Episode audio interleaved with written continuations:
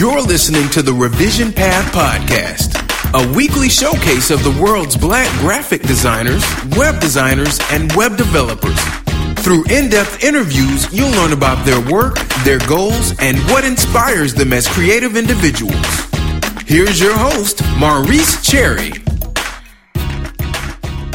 Welcome to another episode of the Revision Path Podcast. I'm Maurice Cherry, and this week's episode is brought to you by our sponsors, MailChimp and Audible. MailChimp is more than just an email service provider. They're also a company that strongly supports the creative community. So why not support a company that supports us? Visit them at MailChimp.com today, sign up for a free account, and transform your email marketing. Audible has a huge library of over 150,000 audiobooks available right at your fingertips. Right now, I'm listening to Profit First by Mike Michalowicz. It's a really great book for entrepreneurs. Highly recommend checking that out. Visit audibletrial.com forward slash revision path and listen for free and get a 30 day free trial. Can't get any easier than that. Shout out to Net Magazine for the Generate NYC giveaway we had last week and for the great interview that I did with them over at Creative Bloq. Uh, you can check out our Facebook page for the link to that. And also shout out to Referral Candy for featuring us in their recent post about diversity in the startup scene. We're in great company with other sites and organizations like Black Girls Code, Hack the Hood, Model View Culture, and more. So definitely check that out. Now, in order for us to continue to provide these great interviews to you, we really need your help.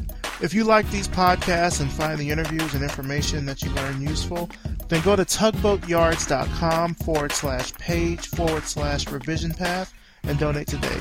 Even a penny will help. Revision Path is a listener supported project that is growing every day, as you can see, and we really can't do it without you. Now let's get to this week's interview. I talked with Eric Johnson, a senior UX designer in Oakland, California. Here we go. All right, so tell us who you are and what you do. My name is Eric Johnson, and I am presently a senior user experience designer. Now, what exactly is user experience design for those that might be listening and want to get some more information about that? Well, in my opinion, user experience design is more of what the well, it's it's almost what it's it's called. It's basically what the end user sees and how they interact with whatever you're designing or developing, and you know how that plays out as far as the ease of use, colors, flow, sort of interactive elements. But basically, it's it's what the user gets to see, and sort of tailoring that experience. How did you get involved with user experience design? User experience design for me came through just sort of my path through design as a whole. Initially, I would say I was more along the lines of a graphic designer. You know, I did uh-huh. I did a lot of sort of elaborate pieces for advertising and things like that. And over time, I eventually sort of broke into the web world, and mm-hmm. that just became my my focus. When did that first spark for design come from you? Did you get it in college? Did you get it earlier on? For design, I would have to say that started back when I was a kid. I was okay. always like the art kid in school. I was always the one that had like a sketch pad in their book bag. I have to give a shout out to my mom because she greatly encouraged me to be creative and do art because she saw that it was something I enjoyed. So she sort of had that spark and then sort of pushed me to continue in it all the time. And even now, as an adult, she still sort of encourages me to draw and things like that. But I got into doing artwork, a lot of character drawing and sketching and things like that. And I got to a point where the web was sort of more accessible and becoming a little bit more prevalent. Mm-hmm. And I wanted to figure out how I could get people to see my drawings because right now they were just sitting in sketchpads. And I, I wanted the world to see that, oh, I have some actual talent drawing. So I learned about, you know, scanning my photos and putting them into Photoshop, which was at the time like Photoshop 4 or something like okay. that. And then it was more like, okay, now that I've got these on my computer, how do I color them? Because you know the colors in my pad don't represent like how I want them to finally look. So I've, I learned how to you know color my drawings and how to to darken up the lines and do all that work. And then it was like, okay, where do I put them? I need a website. So at the time I was I was still at this point I was still in high school, so I had to figure out how to make websites so I could put up the drawings that I just figured out how to edit in Photoshop.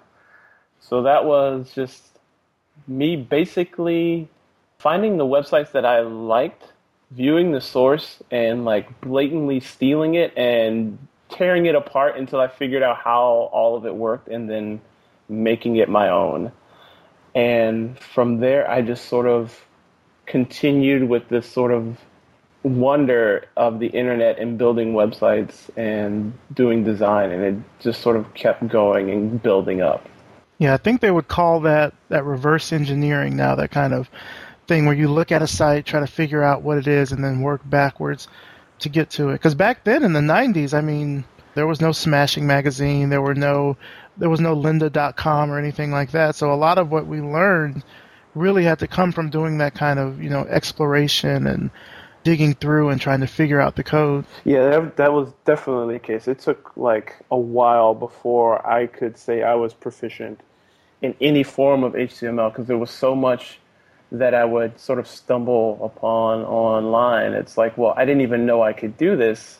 How do I do it? Oh, this code doesn't look so hard to deal with. I'll just keep plugging in. Oh, the site's broken now, so I guess I did that wrong. And it was more just like trial and error, and just kind of kept going until I figured out how to do it right. Okay. Now you mentioned your mom. Did you have any other mentors that kind of helped you along the way?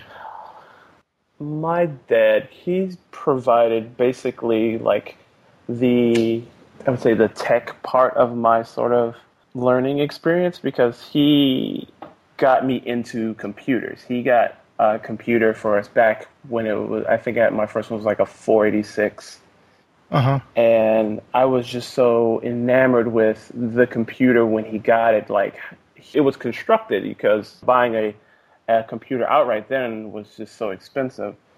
But I just became enamored with that, and that part, uh, it was part of what kept me sort of interested in technology. So, I mean, I could have gone the more general art direction with drawing and painting and things like that but sort of the introduction of the computer into the household morphed that whole sort of sensibility of what I wanted to do art wise. Mm-hmm. But I think, like, really early on, I didn't have any influences because there wasn't anyone around me doing this. I didn't really have sort of a grasp for who was like the person to watch in the space either. Mm-hmm. So it was more of I was just inspired by anything that was new and different than what I had already known or seen. That was sort of how I built up what was interesting to me, what tailored what I wanted to learn, and what sort of focused me on what was like the next sort of trick or technique that I wanted to figure out was just what was different than what I was already doing. Now, we, you mentioned earlier before we got started, you mentioned that you're in Oakland. Now, did you grow up in Oakland too? No, I did not. I grew up in Maryland. Specifically, okay. spent most of my life in Fort Washington, Maryland. I was born in D.C. though, but we moved to Maryland when I was younger. Fort Washington, probably like five ten minutes outside of D.C. Also, five to ten minutes outside of Virginia. So the DMV is what most people on the East Coast would probably know it as. Okay. So you you had that spark. Your mom was encouraging you. Your dad brought a computer into the house, so you kind of had that exposure to. I guess not really design per se, but you at least had that exposure to technology and how you could use it. Yeah. From there, you went to Bowie State. Can you tell us about that? Bowie State. What can I tell you about that? I I, I honestly can't tell you much about it. I mean, and by by that I mean when I was going to Bowie State, I went to you know go to class, mm-hmm. and then that was sort of the extent of college for me. Like I went there, I went to whatever part-time job I was working at the time after that, and then I went home. Like for me, I was in that phase of I'm sort of I guess you could say I was grinding out trying to figure out this whole sort of internet and design thing. I was more focused on other things, so college just was like, oh, I'm going here for classes. Oh, classes over. I'm out of here. See you later. I wasn't living on campus. I was living at home. I was had a vehicle, so I was out and about doing other things. But just to me, it was just school. It was just a continuation of high school, really. Was it because it was so close to where you were geographically? Like I know, for sometimes it feels that way when you go off to college. That's in the same kind of area where you are, it feels like 13th grade. Yeah, I think that's part of it. And I mean, and I, I may need to preface this before I say this because, like, user experience may vary, but. okay, your mileage may vary. Yes. That's the one. it seemed more of a a case of these are people that I see all the time. It's like you know these people. These are the kind of people you've been interacting with most of your life, and it feels like well, this can't be all there is to life is these same people. Mm-hmm. Sometimes going to historically black university is not necessarily what you should do. I know some people prefer to do that. It may be like a family thing and you want to keep that tradition, mm-hmm. but the real world isn't necessarily that those people around you. It's going to be a huge diversity pool when you get into the real world. And sometimes that sort of feeling you get when you're just surrounded by the same people, you may get a little bit more accustomed to that and not willing to explore. So when you finish school, you're like, okay, I'm comfortable with these people. I'm comfortable in this place. I'm going to stay here. I'm not going to, oh, well, I'm, I'm not going to go to Canada and check that out, or I'm not going to go explore Europe because I'm not used to that. That's not what I'm that's not my comfort zone. Mm-hmm. And I sort of quickly figured out that this was something that I didn't want to continue. So I sort of didn't. I was going to say, so with all of knowing all that, that's why you ended up leaving. That and I was actually teaching myself more than what I was learning in class.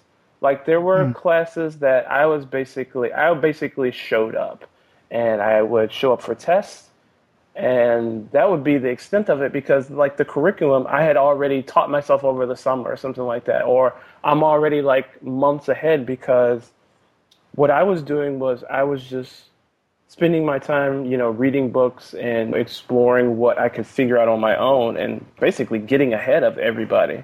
So mm-hmm. I just got so frustrated waiting for the ability to get into like the serious courses that it just it was just like I can't take this anymore. I'm I can do this myself. I don't necessarily need this instruction. At this point, there's not anything that you guys are going to teach me that I can't learn in less time.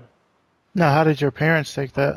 My mom is still pretty pissed about that, and she, and she really, really wants me to continue.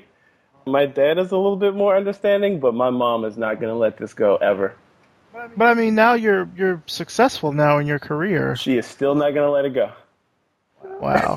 she, mom, she, she updates me. Yeah, moms can really be like that. They still want you because I guess it feels like it's a security thing and something to fall back on. It's like a set of credentials where if what you have now doesn't work out, you can still do this because you have a degree. Like the degree is like a, a safety net sort of.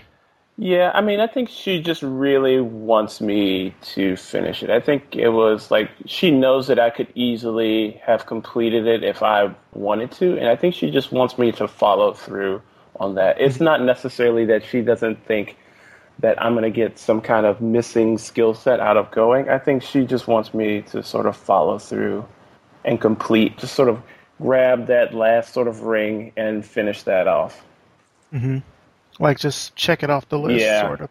So earlier you had talked about HBCUs and you were saying that, you know, the reason that, or you should say that the reason that people shouldn't. Well, let me let me try to phrase this the right way. You were mentioning about how HBCUs and why people would go because it's a lot of the same thing. It's that level of familiarity.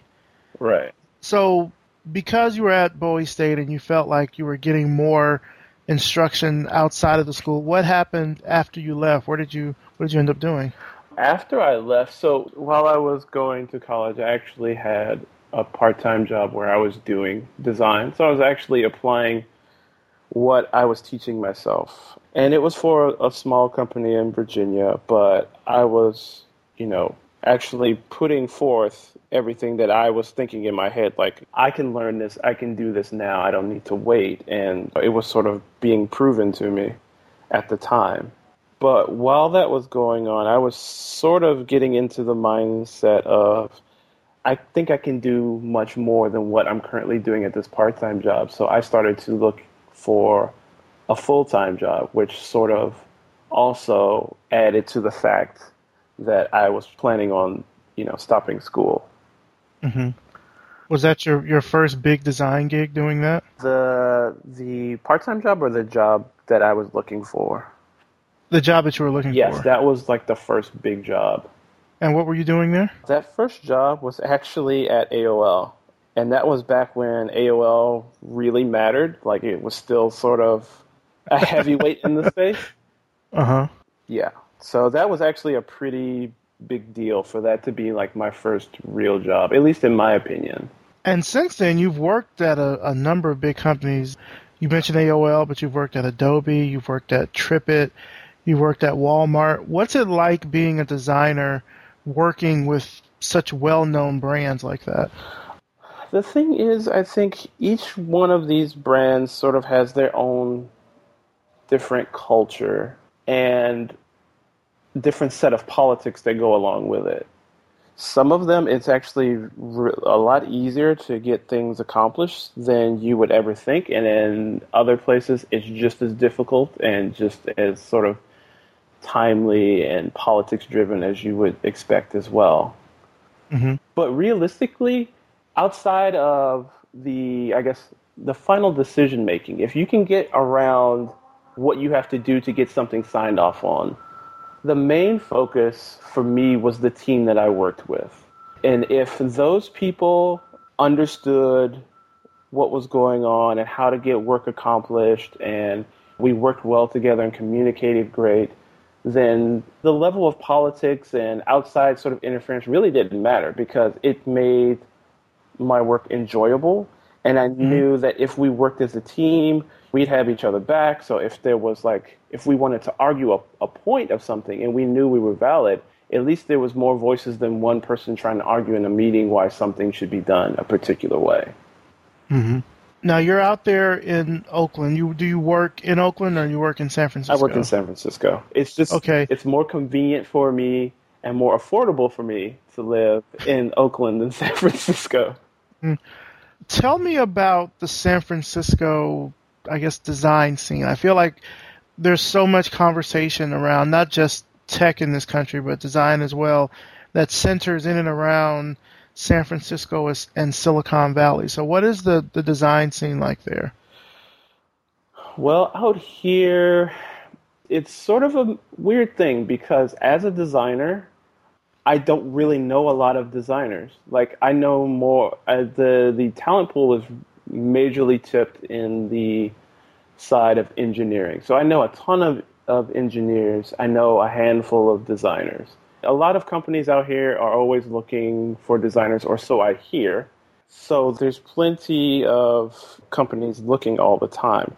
But from the designers I do know, it's actually really fun because the space sort of changes so quickly that you could be working on like a lot of us started in websites and then a lot mm-hmm. of us now are focused mo- mostly on mobile applications so you may come in with one skill set but you'll quickly find out that you need to sort of be open to learning more than just that it i think being a designer out here you're forced to be a more well-rounded designer because you could end up at a company with four people and you need to fill like three roles that they can't afford to hire for at the moment. Mm-hmm. So you're going to need to be able to pick up the slack. You're going to need to be agile. You're going to need to make sacrifices and as much as much as people come into design with egos, you kind of got to leave that shit at the door because yeah. you are quickly going to find that there are a million others waiting for your job, and ego is not going to be sort of the the thing that's going to get you noticed. You, it'll probably be the thing that gets you fired or gets you hated in the community and sort of like branded this horrible person to deal with. Mm-hmm. But you know, you have to be open. You have to be willing to learn. You have to be a good listener. Also, one thing I would would should suggest to all designers. Well, yeah, all designers.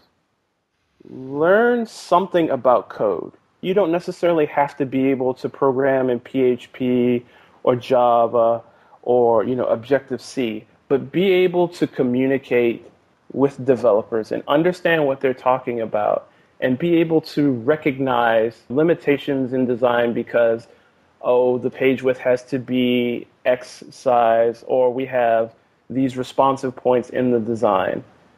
Be able to just sort of understand that terminology at the least because mm-hmm. it's going to take you a lot farther than, oh, I can make nice designs and hopefully the developers can implement them. And if they have a problem, I don't know what to say it's it's good that you mentioned that. I know that there's always been this this conversation behind whether designers should be specialists or if they should have kind of a more varied skill set because I still encounter designers that all they know how to do is make pretty stuff in Photoshop. That's it. You ask them to try to put it on the web in some sort of way. They don't know HTML, they don't know CSS, and they're kind of offended that you even ask them it's like, you know, I'm an artist. I made this in Photoshop or After Effects or whatever.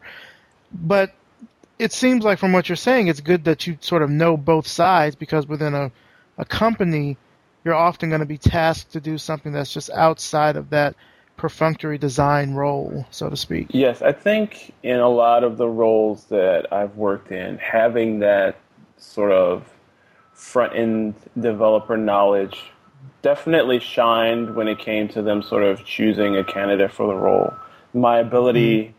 To talk to developers and my ability to understand the problems they might be having is something I use like daily. Like basically I'm entrenched with the engineering team. Like I'm a designer, but I hang out more with the engineers at my company than I do with the other designers.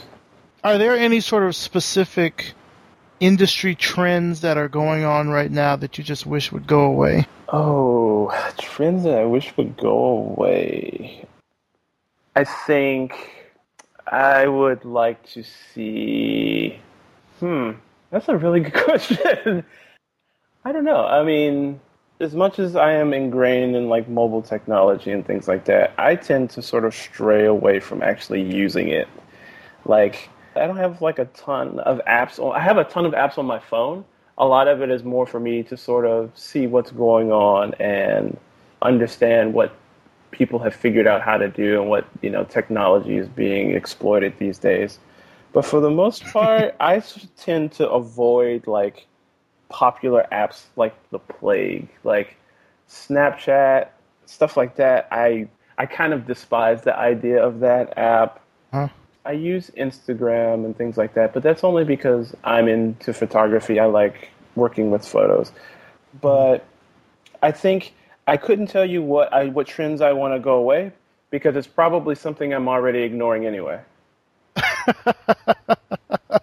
Have you heard of this new app? I think it just came out this week called Yo. Yes, and did you also see that it was hacked yes, I did. Yes, I thought the the thing that I took away from that is who is the the person or persons that gave one million dollars to this app, and it it serves one purpose. I don't understand it. Like it's like Facebook poke without Facebook, which makes it infinitely more annoying because the Facebook poke itself was already annoying because the only thing you can do is just tap someone's name and it says yo like yeah i think that's probably what like in the back of my head instantly turned me off of it because I made that assessment in my head. Like this is just sort of how can I be re annoying to somebody? Like we've gotten past the pokes and that's all dead, but somebody's figured out how to bring it back.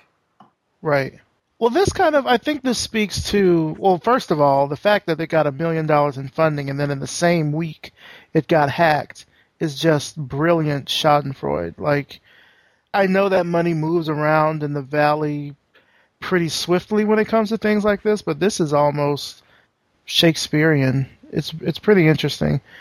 But sort of speaking on that, I know that a lot of people talk about innovation and things that come out of Silicon Valley more so being only for the benefit of people that are in Silicon Valley. I think the the way that I heard it was that it's a bunch of 20 something white guys solving problems for other 20 something white guys. And it sort of neglects how technology impacts us as a whole, like outside of the valley, outside of the US, you know, how does it impact altogether? And with that, there's always been this talk of diversity in Silicon Valley, diversity in the community. Google, LinkedIn, Yahoo have all recently released reports that show sort of the breakdown of their employees. Like they have this many male, this many Asian, black, what have you can you speak on sort of what the diversity is like in the community there? Well, there's a large diversity. The problem is, as everyone probably already knows, there's a huge lack of a female presence in tech. Mm-hmm. But there's an even smaller presence of African African Americans in tech, as far as I've seen. Like in most of those companies that you've named that I worked at, I am maybe black person one of two or one of three maybe in the wow. in the groups that I work in, and some of these are like major companies. Uh-huh. Like there is diversity, but among African Americans and women, it's probably the smallest group. There's a large presence of Indian and Middle Eastern. There's a larger presence of you know Asian, but the I mean the majority is is the the white male twenty something that you mentioned. That is pretty much Silicon Valley. You know, yeah. if you, if you were to summarize it, I mean, I know that sounds terrible, but that's that's a fact. Like you can't even ignore the numbers that are being put out by these major companies. It's like that's what it is, and mm-hmm. there is there is a group that says that there is I don't know if it's racism or that the, just the opportunities aren't there. I think the opportunities are there. I think that I don't know that the African American group is just sort of if that is I don't know that it's it's sexy to them. Like is that what you hear kids coming out of school saying, "Oh, I want to go, you know, be a graphic designer." Is that or I want to be a developer. I'm not sure that that's what schools in DC are sort of helping kids understand that that's totally a viable job that you can make very good living off of. I mean, hmm. I think a lot are realizing that now, but it's like after the fact. It's like you're letting all of these other groups get a leg up on you when you could have just as easily been the person that made X app that, you know, was bought for a billion dollars. Right. But I'm not sure that the public schools are sort of educating the options to kids. And as far as like people saying that there's racism or there isn't, there very well might be. And just because it's not experienced or out in the open doesn't mean it's not going on. I can't claim it myself because I've been very fortunate to get into some of these major companies without any issues, and I've never had issues with anybody I've ever worked with. But that's not to say it doesn't happen. Mm-hmm. I think that it's it is sort of that pipeline problem where, like you said, kids in school don't know that these are viable options that they can even take, so they may end up going another route before they sort of get back into what they're interested in if it is design. Like I can speak for myself. when I was in high school, I wanted to major in English because I wanted to write, and my mom would say, "Oh, you know, you can't get a job with that. You need to get you need to take like a real major. And I didn't really know what school I wanted to go to. I ended up going to Morehouse mainly because they paid me. they gave me the best scholarship and I said, "Okay, I'll take it." and I was so eager to get out of where I was that I just it was the first thing I decided to do. And during my first semester there, that's when I realized I wanted to do web design. And I remember going to my advisor and talking to him and telling him, you know, I know we're learning C++ and all this stuff, but I really want to learn about the web. I feel like the web is sort of where things are going. I want to learn about HTML and I don't even know if CSS was out at this time. It was like 99 or so, but I was telling him these things and then he's like, "Oh, you should probably change your major because you're not going to find that here." And I had no idea what I was going to change my major to because I'm like, I certainly don't want to stay in computer science and be miserable. And the only other option that I had to do was math. But then I was thinking, well, what if I went to the Art Institute? Because I always had an interest in art and design and things like that. But of course, my scholarship wouldn't transfer. That would be thirty, forty, fifty thousand dollars a year. I stayed. I got my math degree, but eventually I did come back around to design, which is what I'm doing now. I'm just wondering, like, if I would have known back then that this is a viable option and these are, you know, people you can talk to and these are things you could get involved with, I probably would have ended up going to design school. But I know there are organizations now like Black Girls Code and All Stars Code that are looking to focus sort of with kids on that level where they're at now in primary school or secondary school. So they do know that these are options that they can take. So I think it's starting to improve. The tide is definitely starting to turn. Oh yes, definitely. I mean, I'm finding that there's more young people that sort of know about the industry these days than in the past. And they realize that, you know, this is is an option. This is not something that only weird kids that just stay at home all the time just do. It's these are regular people. This is what they like to do. You know, they have regular lives. Now, I think you probably I think I probably already know the answer to this question just based off what you said, but who or what might have stopped you from realizing your full potential as a designer? I think realistically, the only thing that would have stopped me would have been me, really. Because once I sort of got the, the itch for it, mm-hmm. I was focused. Like, that was what I wanted to do. Like, I spent so much time on my computer at home. It was just sort of frightening. Like, does he come outside? Like, we see him every now and then. What what the hell is he doing? Mm-hmm. And like, it was what I was determined to learn. Unless there was like something that really became so much more of a passion to me than this, I don't think there would have been anything that would have necessarily stopped me. I think I would have kept, I would have ignored any sort of other thing to continue on this path. How do you keep motivated and inspired?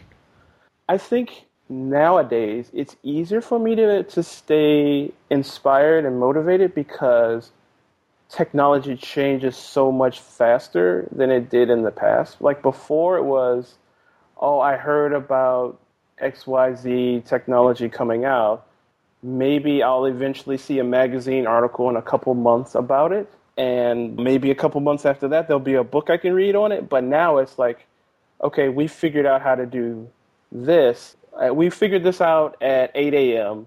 Articles published on it like at 8 p.m. And by the end of the week, people are already like writing tutorials on how it's done so there's just so much new stuff going on. There's so many new sort of ideas springing up that you mm-hmm. constantly see all of these things that like, oh yeah, you know, that's a good idea. But what if I did this instead of that? Would that work for me? It, there's like a constant sort of flow of, of ideas because there's so many other ideas floating around you. Uh-huh. You just have to sort of keep your eyes open to what's you know basically going on around you because there's just so much out there that is just unexplored and untapped. Like that's why these these little small startups get bought up out here so quickly because they were the first one to come up with this idea that everybody was sort of like thinking of, but maybe they had a spin on it that worked just right for another company. And like, okay, we're going to buy them because this is exactly what we want to do, and it's mm-hmm. different than how everybody else was sort of picturing it. sort of like how Google just snaps up little startups here and there. I think that might be another. There might be another reason behind that. I, I just think they might not want to put that work in internally. Like, hey, if we can bring them in, then we can sort of figure this out after the fact. That's not to say that, that that's not working out for them, but I think they snap them up so they don't have to do it necessarily internally from the start. They can just sort of have a platform to develop off of. Yeah. Now you mentioned earlier you said that you know you're very fortunate to sort of come up in the in the design scene and the companies that you worked at without any sort of problems or anything like that. Do you think that recruitment might also sort of be an issue out there in the in the Bay Area because there's so many designers and so many people vying for the same types of positions? Yes, I think recruitment is sort of it's a big headache. At the same time, it is a blessing because I can switch. You know, I can switch one option on LinkedIn, and I'll get like 50 emails by the end of the week, um, mm-hmm. and it just keeps coming. It keeps coming. At the same time, you know that those same 50 emails probably went to like 50 other people.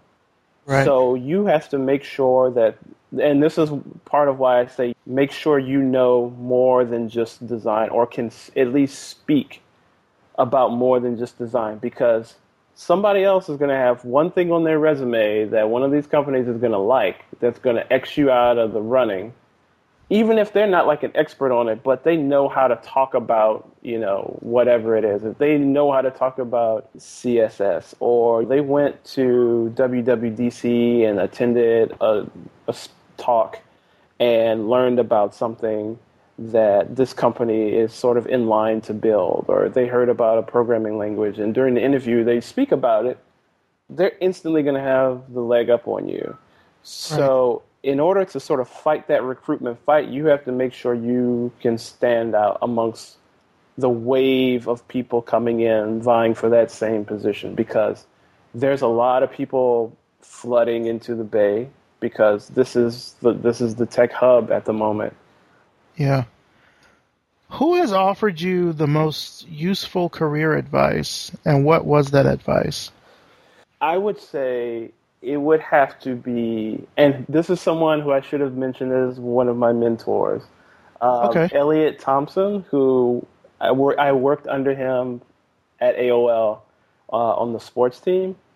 And basically, he sort of quickly gave me an insight into the whole sort of industry of design and tech and things like that. And his, I mean, he didn't tell me any, like, he didn't give me any specific piece of advice other than to just do what it is that you do to the best of your ability and it'll shine because he could see in me that the talent was there and I just needed the opportunity. So I that I just needed to keep doing what I was doing, and pretty much it would anything that I was looking for would come to me.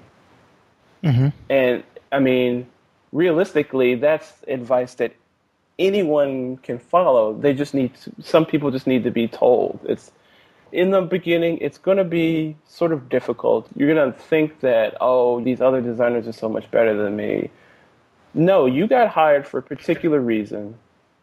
You have skills. Someone saw those skills and that talent in you. You can do it as long as you stick with it. You don't let other things pressure you and sway your opinion. You have to just keep doing what you're doing to the best of your ability. And it'll happen. Don't worry, it will happen. Just don't let it sort of crush your dreams because the valley in the tech industry is a fickle thing. Like you could be working for a company that you think is the best thing in the world and the next week they can just be gone and you're out on your ass and you don't know what happened. And sometimes that'll affect you like was it that my design was not good enough for, you know, our company to get noticed or something like that? No, that's just how it happens sometimes. It's a business and sometimes businesses go away, but you just got to stay focused. Are you where you wanted to be at this stage in your life?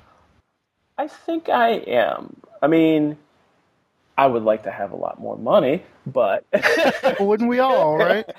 but I mean, realistically, I am at this point in my life where I would like to be as far as my career. Uh, but I mean, I've I've got aspirations for more, but I think at, if I was to look back and say by X period of time I want to be doing such and such work, I'm pretty much on track at this point. Mm-hmm. Well, let's switch gears a little bit, sort of go off of work and design and just talk more about about you as a person. Uh, do you have any plans for this summer? Oh boy, this summer, not really. um, I mean, I've been traveling a lot more lately, which is also something a lot of people should do. Travel, travel, travel, mm-hmm. travel. I know people like to, you know, oh, I'm gonna go to the beach that's like an hour away. No, go to another state, go to another country, go see something you haven't seen. Look on Discovery Channel or National Geographic or something and see something that is beautiful that you've never seen and go to that place and see it. So I would say I may randomly decide to travel somewhere. I'm thinking I may go see Vancouver again. It's actually very, very beautiful. Last time I was there was only for work for a short period of time, so I didn't get to see as much of it as I would have liked to. But I think that might be a, a, a plan. Other than that, it's mostly going to see different music festivals and riding my bike. what music are you listening to these days? Oh boy, that is a thing. I have so much music. I just I basically just put it on random all the time. I'm like constantly discovering old music I'm constantly rediscovering music that I didn't realize that I had or purchased or old sort of tracks on records that I never sort of listened to and rediscovering how good they actually are. So I'm listening to a lot of stuff. and, I mean, I can't I can't go through a workday without listening to music. Like I've taken the train into work and like stopped halfway because I forgot my iPod or my headphones or something and I've just gone back, too. gone back home. Yeah, I've gone back and got yeah. it. Yeah, yeah, I've done that too, and called in like, "Oh, the train was late." Exactly. I've done that too. I sometimes... don't know what you're talking about. well, I think designers and music really tend to go, you know, sort of hand in hand because music can really serve as that inspiration. You can zone out to good music. Music can put you in a certain mood to design something. So it, I totally I understand it definitely that. put you in a different headspace. Like sometimes different music will affect your sort of thought process. Sometimes, if I'm trying to power through something that needs to be done by end of day, it'll be something faster. But uh-huh. if it's like the beginning of the day and I'm trying to figure out a problem, then it might be something slower or, you know, like something like classical music or things like that. So, yeah, it, it definitely helps in different phases of the day depending on what mood I need to be in to get work done.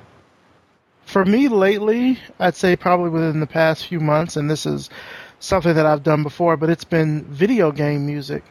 Specifically, video game music from Final Fantasy IV, the boss theme. like there's two boss themes. There's like the regular boss theme, and then there's like the huge boss theme. And the huge boss theme is like super bombastic. It's like Verdi. It's like there's kettle drums and violins and everything, and it's like I'm just going through my list, just getting shit done, like bam, bam, bam, bam. So yeah, absolutely, totally, I know what you mean. I understand that I listen to some video game music, and and surprisingly, so movie scores are actually very good as well, as well as anime. anime music is also good. Uh-huh. It's it's surprisingly well done. I mean, oh yeah, some of the more poppy stuff I tend to ignore, but like the stuff where it's like more instrumental and sort of has a mood to it that's supposed to be given to you during a specific scene actually uh-huh. sort of helps me sort of set a mood in my head as well. So it, it does the job. For years, for me, it was the soundtrack to Evangelion. That's like that's a very good one. for years, like it, like Asuka's theme or Misato's theme or the whole Rei's theme. Like if I just need to get into like a clear kind of mind space. Like, yeah, absolutely. The uh, music for Cowboy Bebop is also exceptionally good. It's you know, oh yes, yes, all, yes. All the jazzy tracks are just. It could be released as like a standalone thing separate from the anime, and I think people would actually like it if they didn't know it was attached to an anime. They would love it. Oh yeah, I think she has done that because Yoko Kanno, the group that she was with when she did those tracks, was called the Seatbelts. Yeah, like Japanese jazz group.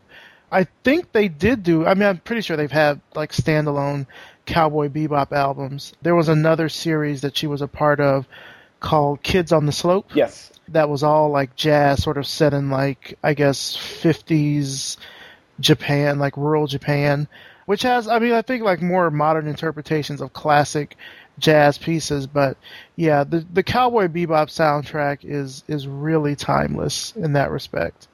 It's really good. You talked about travel a lot. If you had to live somewhere else, where would it be? if I had to live somewhere else, it would be it would either be Japan or it would be probably London.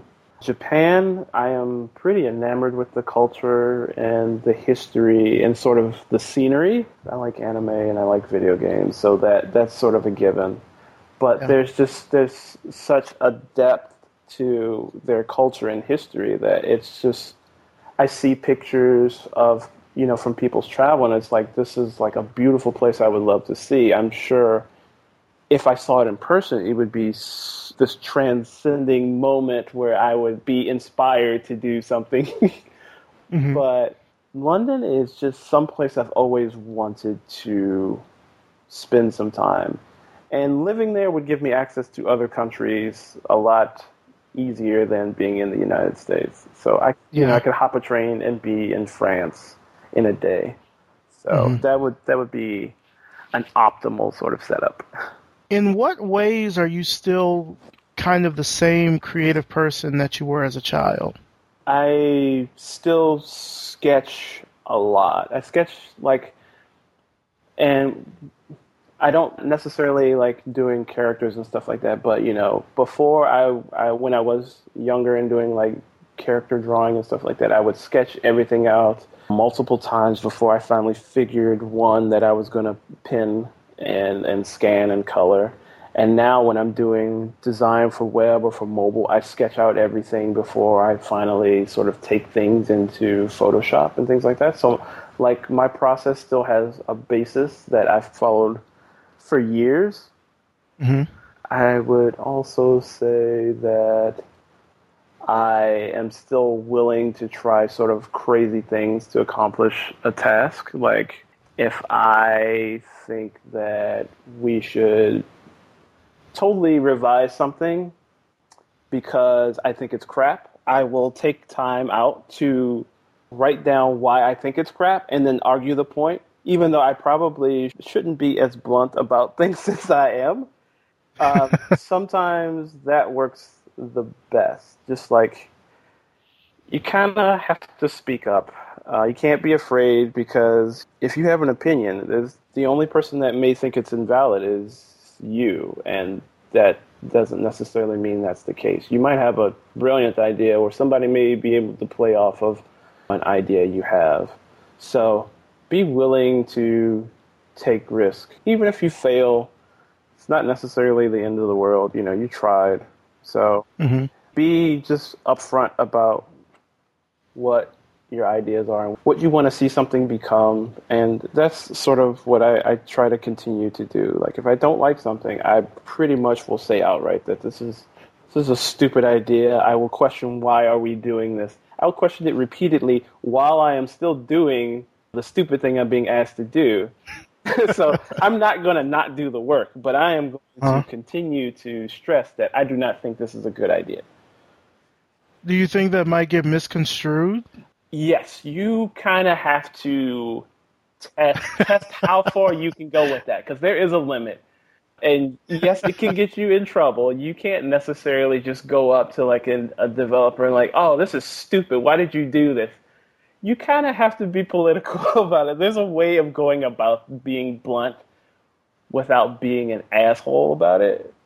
Mm-hmm. Like you can have opinion supported by fact cannot be well it can be denied it is happening and being denied every day in the news but realistically fact fact cannot be ignored so like if you have analytics that says oh this is a bad idea or you have like even industry trends that says oh this is not what we should do this is probably going to get ignored or this is the way our user base is moving mm-hmm. then they can't ignore it for so long unless they want to set themselves up for failure. So as long as you like, you don't have to sort of beat people over the head with it, but if you have the facts to back it up, it just really it can't be ignored. Right. Basically, just make sure you've got your facts straight. Yes. Gotcha. If you weren't doing design, what do you think you would be doing?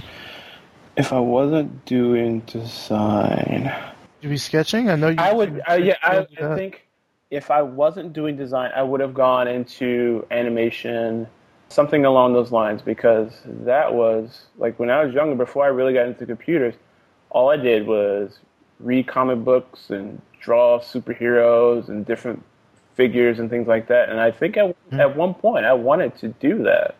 So I think I probably, had I not sort of been introduced to the technology aspect of it, I think I would have stayed in sort of a general art, sort of animation sort of field. Where do you see yourself in the next five years? In the next five years, I hope to have uh, finally attained the level of, of art director or creative director. And that's mainly because I'm getting to a point in design where I don't think I have much more that I need to prove to myself that I can do. I've done websites, I've done, you know, mobile applications, I've done advertisement, I've done photography, I've done all these things. Mm-hmm. And I think I'm getting to the point where I want to sort of be that guy that can sort of mentor or guide someone else to attain the same level of sort of accomplishment. I want to say, okay, you've got a great idea. This is the way you need to go with that idea and sort of see that to a successful end. Not necessarily just for myself, but for them as well, so they can make that check mark on their list of things that they've accomplished. I still want to be sort of in design, but I don't necessarily think that I'll always be that hands on guy doing all of the design. I think mm-hmm. I'm to over time move into more of sort of the director role where I'm mentoring or guiding a, a product, but letting someone else sort of put their idea or spin on it and see what they can make out of it and how they can grow their career out of it. Are you doing any kind of mentoring like that now? Right now, I'm actually trying to take some courses on management and things like that. I will say one positive thing that I did get out of college was spending all of my electives on psychology classes because understanding people's thought process and how people make decisions and how people interpret particular things that you put in front of them is mm-hmm. very very very helpful in design because you'll find that you're going to need to do a b testing from time to time but being able to sort of think as a user would or see problems becomes a lot easier when you understand people's thought process.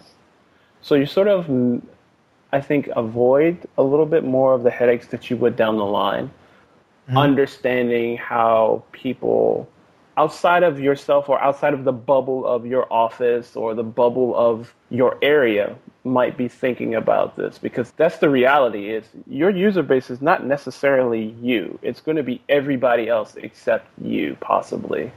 And you have to know how they think and how they work and how they sort of problem solve.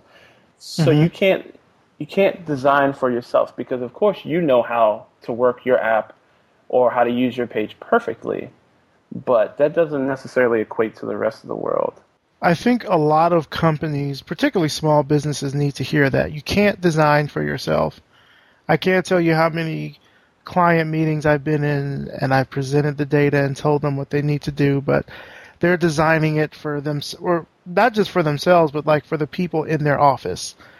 like other people outside of that doesn't really matter. I think more people need to hear that you're not just designing for yourself. So, well, just to kind of wrap up this interview, where can our audience find you online? I can be found on Twitter at T0FU, tofu with a zero. I'm on okay. Instagram, sometimes Eric. I think it's sometimes underscore Eric. Um, uh, I'm sure you'll figure it out. I'm on Facebook, but I'm sort of not on Facebook. okay. but um, my website is badtofu.com, and for the most part, it's just photography, uh, which is mostly put on there. It's, it's it's what I do in my free time. One thing that I would like to stress to designers and developers is find a hobby outside of design. It will be the greatest thing that you can do for yourself because you really, really, really need that mental break from time to time. And to have something else to focus on helps you sort of shut down that part of your brain and rest. So on the weekends, basically, if I am not going to meet up with people, I'm either doing photography work or I'm just riding my bike because either of those two is like an instant head clear because I have to think about photography totally different than I do from design work. And with cycling, it's just like an exercise. Normally, people can zone out and clear their head of things. But you'll find that you can come back, you can have a problem, step away from it, do whatever else it is that you're passionate about, and then come back to that problem. And you'll have a clearer head about maybe how you should go about solving it. Or while you're in the middle of that other action, it may come to you suddenly. But you just need something to sort of shut off that design development portion of your head for a little bit of time. And you'll be a better designer or developer for it. I like that advice. That's good advice.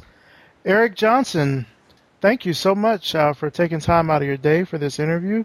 I think you, you dropped a lot of good little nuggets dropping in the interview. Gems, dropping them. Yeah, drop some gems. Yeah. Like you're saying, like do what you do to the best of your ability. You were saying you can't design just for yourself. There's a lot in here that I think people are going to get some good information from. So thank you so much. I appreciate and it. No problem. I, I enjoyed it.